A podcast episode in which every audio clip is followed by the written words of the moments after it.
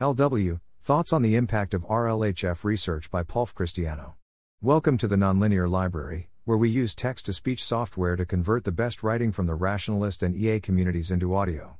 This is Thoughts on the Impact of RLHF Research, published by Paul Christiano on January 25, 2023 on Less Wrong. In this post, I'm going to describe my basic justification for working on RLHF in 2017 to 2020, which I still stand behind. I'll discuss various arguments that RLHF research had an overall negative impact and explain why I don't find them persuasive. I'll also clarify that I don't think research on RLHF is automatically net positive. Alignment research should address real alignment problems, and we should reject a vague association between RLHF progress and alignment progress. Background on my involvement in RLHF work. Here are some background views about alignment I held in 2015 and still hold today. I expect disagreements about RLHF will come down to disagreements about this background. The simplest plausible strategies for alignment involve humans, maybe with the assistance of AI systems, evaluating a model's actions based on how much we expect to like their consequences, and then training the models to produce highly evaluated actions. This is in contrast with, for example, trying to formally specify the human utility function, or notions of corrigibility, low impact, etc., in some way. Simple versions of this approach are expected to run into difficulties, and potentially to be totally unworkable, because evaluating consequences is hard. A treacherous turn can cause trouble too quickly to detect or correct, even if you are able to do so, and it's challenging to evaluate treacherous turn probability at training time. It's very unclear if those issues are fatal before or after AI systems are powerful enough to completely transform human society, and in particular the state of AI alignment. Even if they are fatal, many of the approaches to resolving them still have the same basic structure of learning from expensive evaluations of actions. In order to overcome the fundamental difficulties with RLHF, I have long been interested in techniques like iterated amplification and adversarial training. However, prior to 2017, most researchers I talked to in ML, and many researchers in alignment, thought that the basic strategy of training AI with expensive human evaluations was impractical for more boring reasons and so weren't interested in these difficulties. On top of that, we obviously weren't able to actually implement anything more fancy than RLHF since all of these methods involve learning from expensive feedback. I worked on RLHF work to try to facilitate and motivate work on fixes. The history of my involvement. My first post on this topic was in 2015. When I started full time at OpenAI in 2017, it seemed to me like it would be an impactful project. I considered doing a version with synthetic human feedback, showing that we could learn from a practical amount of algorithmically defined feedback, but my manager Dario Amodei convinced me it would be more compelling to immediately go for human feedback. The initial project was surprisingly successful and published here. I then intended to implement a version with language models aiming to be complete in the first half of 2018, aiming to build an initial amplification prototype with LMs around end of 2018. Both of these timelines were about 2.5x too optimistic. This seemed like the most important domain to study RLHF and alignment more broadly. In mid 2017, Alec Radford helped me do a prototype with LSTM language models. Prior to the release of Transformers, the prototype didn't look promising enough to scale up. In mid 2017, Geoffrey Irving joined OpenAI and was excited about starting with RLHF and then going beyond it using debate. He also thought language models were the most important domain to study and had more conviction about that. In 2018, he started a larger team working on fine tuning on language models, which completed its initial RLHF project in 2019. This required building significant infrastructure for scaling and working with language models, since this work was happening in parallel with GPT 2. Geoffrey later left for DeepMind and I took over the team. We wrote a follow up paper polishing the result to the point where it seemed to be production ready. Some people on the team started working on applying these results in production. Ryan Lowe ultimately led this effort, which spun out into a different team, see paper. We also began working on simple settings where humans needed to use AI systems to solve subtasks. See paper. I left OpenAI at the start of 2021 to return to focusing on theory, and Jan Leike took over the team. The case for a positive impact.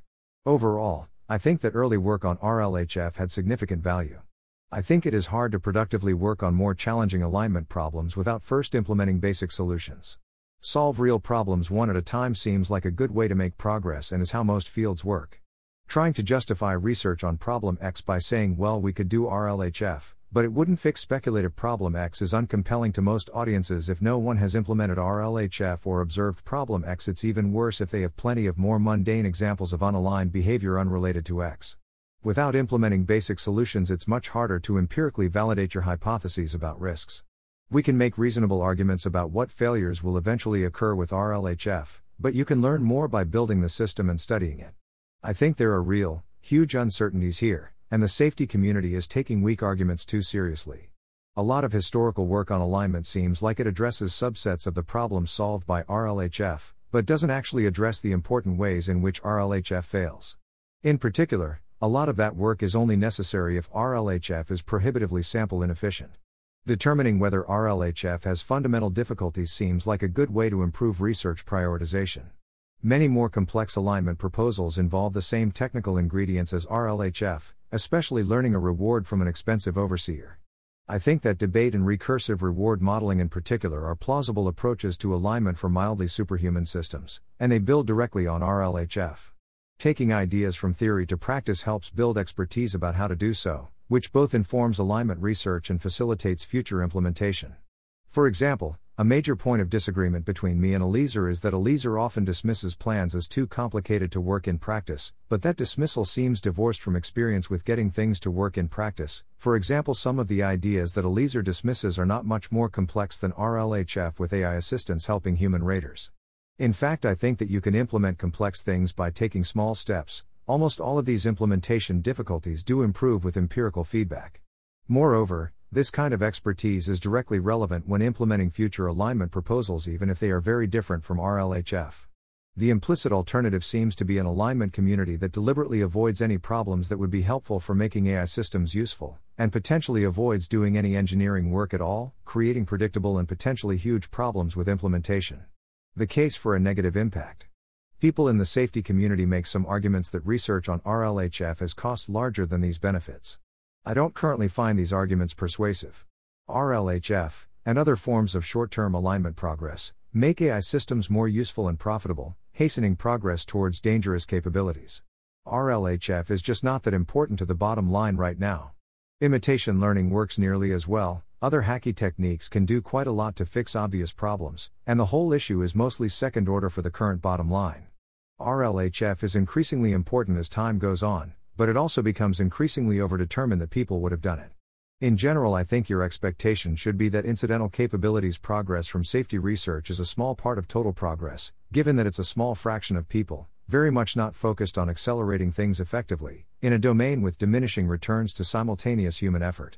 This can be overturned by looking at details in particular cases, but I think safety people making this argument mostly aren't engaging with details in a realistic way. Trying to delay AI progress by avoiding making AI systems better at doing what people want feels holistically unwise. RLHF does not appear to increase the kind of capabilities that are directly relevant to risk, but instead has an indirect effect via making AI systems more useful. My intuitive reaction is similar to a proposal to lobby against improvements to the tax code so that taxes will be more painful and the public will be more opposed to new taxes. It might be okay if your goal is to reduce tax burden, but probably counterproductive for reducing the social cost of taxes. Avoiding RLHF at best introduces an important overhang. People will implicitly underestimate the capabilities of AI systems for longer, slowing progress now but leading to faster and more abrupt change later as people realize they've been wrong. Similarly, to the extent you successfully slow scaling, you are then in for faster scaling later from a lower initial amount of spending. I think it's significantly better to have a world where TAI training runs cost $10 billion than a world where they cost $1 billion. A key background view is that the great majority of effective safety work will come when people are working with systems that are much closer to posing a risk, for example, so they can actually exhibit and study interesting forms of reward hacking and deceptive alignment. Overall, in expectation, I think these effects claw back most of the benefits of slowing down progress by avoiding RLHF. RLHF covers up problems so that you can't or won't fix them in other ways. RLHF lets you produce models that don't do bad looking things, but there are some things which look fine but are actually bad. So you might worry that RLHF makes problems harder to study by covering up their symptoms. But we can, and do, still train models without RLHF, or using a weak overseer where outputs can be validated by stronger overseers. It seems that RLHF makes it much easier to produce realistic examples of problems, both because it facilitates settings with the kind of realistic failure modes you actually want to study, namely overpowering or misleading overseers, and because without RLHF there are going to be a thousand other hacks to try first to fix the problems. You might argue that RLHF gives people a way to cover up problems and so lets them avoid fixing them in deeper ways, or gives them a false sense of security. But in practice, if people run into problems that can be fixed with RLHF, it looks like they will just do RLHF later, which is getting easier and easier over time. And in practice, most of the problems that can be addressed with RLHF can be addressed in other hackier ways as well. This potential objection seems to rest on an unreasonably optimistic model about how superficial problems force people into pursuing deep fixes. RLHF is less safe than imitation or conditioning generative models. If we're considering the danger posed by a model of a fixed level of usefulness, I think this is probably false, though it's a complicated question and I'm uncertain. The AI safety community makes various informal arguments about this which I find unpersuasive, though I mostly haven't seen them laid out carefully. I suspect the differences are small and require empirical investigation. While I appreciate many of the investigations in this paper and think it is good to improve our understanding, I don't think they let us tell what's up with risk. This could be the subject of a much longer post and maybe will be discussed in the comments. If RLHF poses distinctive risks, we are overwhelmingly more likely to avoid those risks by understanding them rather than by hoping no one ever implements RLHF. It's unrealistic and deeply unstable to hope that no one uses RLHF because they didn't think of it. This entire alignment approach is impractical, and therefore all the arguments about taking the first step in the right direction are wrong. On top of that, working on RLHF obfuscates that fact and dilutes what should be a robust community consensus. To the extent this is true, I think it would be a pretty powerful argument against RLHF, largely because it implies that most of the benefits aren't real. But I don't agree that the approach can't work. I've talked about this a lot with people, but feel like the arguments just aren't holding together. The two weak links are on I. Arguments about the timing of difficulties relative to, for example, radically superhuman models. Almost all of the arguments kick in after human level, and it's just not clear how far after. 2 the probability of deceptive alignment emerging despite simple countermeasures, which I think of as a completely open empirical question. Existing arguments are fine for arguing plausibility, but definitely can't get you to 90% rather than 50%. 3. The feasibility of fundamental improvements to RLHF. Overall, I think it was valuable to use RLHF to fix the kind of basic alignment problems that are ubiquitous with pre trained models. I think it has had a real impact facilitating work on more fundamental challenges, and helped move the community one step closer towards the kind of alignment solutions I expect to ultimately be successful. Future work. I remain excited about straightforward approaches to improving RLHF, like devising better feedback, using combinations of human and AI work, and improving robustness by adversarial training. I think this work will continue to make ML systems more useful in practice, and so will be subject to the same kinds of objections as above. I still tentatively think this work is net positive and don't find arguments against persuasive. I think this follow up research will also not need to solve the fundamentally confusing problems for a long time, but that solving tractable problems gives you a good chance of aligning modestly superhuman AI and facilitates future work on the remaining more challenging problems. That said, I don't think that improving or studying RLHF is automatically alignment or necessarily net positive. Research should be justified by an argument that it actually helps address important failures. Here are some types of work in this space that I'm particularly excited about.